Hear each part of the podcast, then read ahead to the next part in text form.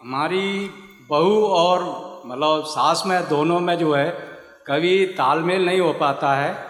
हम लोग उनके साथ में भी नहीं रहते हैं लेकिन फिर भी कभी कभी जाते हैं तब भी उनका मतलब इतना मनमुटाव हो जाता है कि हम लोग समझ नहीं पा रहे हैं उस बात को। तो साथ में नहीं रहते तो वहाँ भाग्यशाली बहुत बहुत टकराउट कम हो गया। और और जब जाएँगे तो कुछ बर्थडे होएगा बेबी का या बेटे बेटियों का, बहू का तो गिफ्ट लेके जाने का, नाश्ता वास्ता कुछ, मिठाई मिठाई और गिफ्ट और आधा घंटा, एक घंटा बैठने का हमारे शुभकामना है, शुभ अभिनंदन। करके आने का हैप्पी बर्थडे करके आने का। ज़्यादा चर्चा नेगेटिव बात, तू ये ध्यान रखती है कि नहीं, तू ये किया कि नहीं किया तो बेटे को संभालती नहीं, कुछ गलती नहीं निकालने का।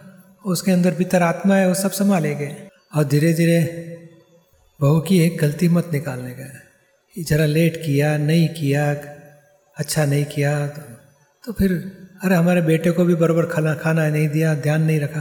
तो ध्यान नहीं रखते बेटे को ये चाहिए ये नहीं पसंद। हम एक भी बार बताने का नहीं। प्रतिक्रमण और प्रार्थना करो। जो हमारे अभिप्राय है या कुछ दोष दिखते हैं उनके बहू के उसको धोते रहने का।